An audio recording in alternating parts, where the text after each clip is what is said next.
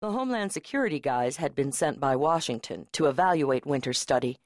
For 50 years, Isle Royale had been a lab for Michigan Tech in cooperation with the National Park Service. The park provided money and physical support. In return, the Wolf researchers added to the glamour of Isle Royale. Visitors followed the rise and fall in the pack populations as avidly as soap opera devotees. A sizable percentage of the world's knowledge of wolves had been produced by the study. To remain viable, the ISRO Wolf Moose study had two requirements $50,000 a year, peanuts as far as research money went, and that ISRO be closed to tourism from October to May, when the wolves mated and denned. Homeland Security had put forth a resolution to beef up security in all border parks.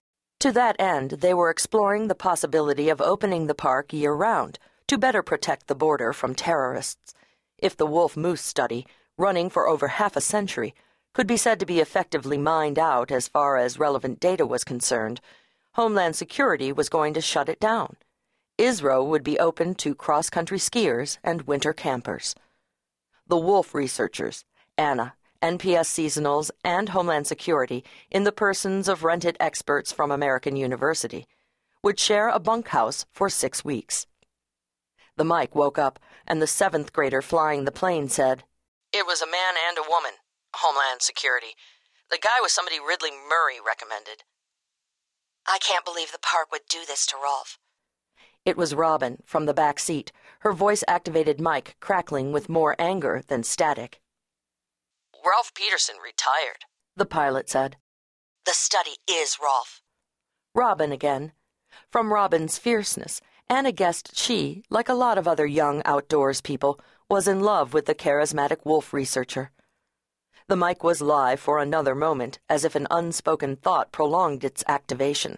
Then, noiselessly but unmistakably, it went dead again.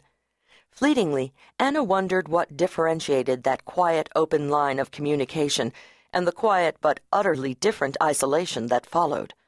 Maybe it was the difference between silence and deafness some sense deeper than the stirrup and hammer that tells one she is alone.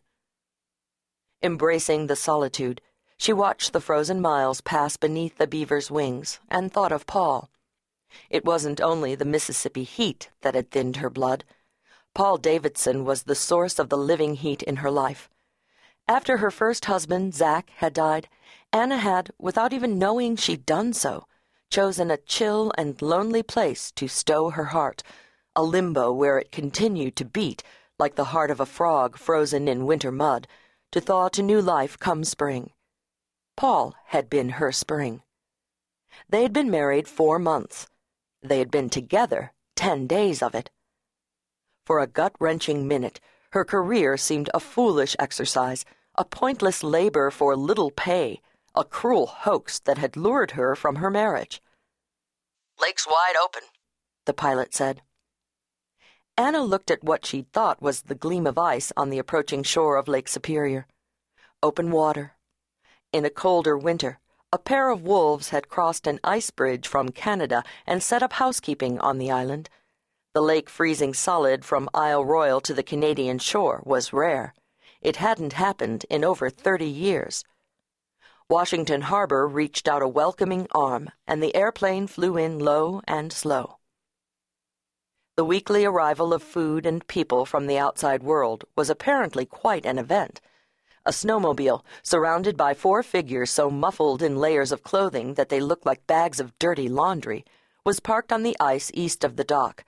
As the airplane slid gracefully from the sky, one of the bundles turned its back, dropped its insulated trousers, and mooned them, a pale butt exposed to the elements. Anna laughed. As the propeller came to a stop, Bearded faces with fur rimmed hoods peered up at them, and Anna was put in mind of Cro Magnon's first sighting a metal bird from the gods. The pilot shut down the engine, unbuckled his harness, and slid from the left seat. Robin Adair, light as a snowflake in a Christmas globe, drifted from the rear seat to the harbor ice. Anna pawed open her harness buckles and maneuvered her oversized boots out one at a time thrust her down padded rear end out the door, and clambered awkwardly down the itsy bitsy steps on the wheel pant.